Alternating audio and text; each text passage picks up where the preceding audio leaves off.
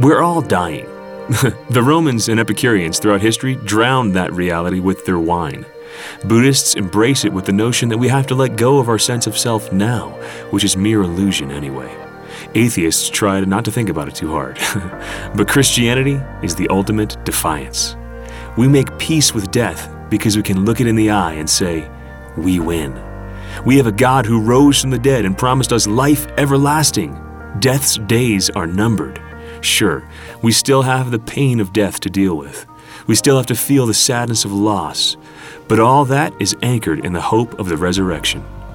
The faith that death isn't a period, but a comma, and the knowledge that we don't face death alone. We have a God who went before us, and we have loved ones who went before us and who are alive and well, just on the other side of the finish line, cheering us on. This is Chris Stefanick from RealLifeCatholic.com.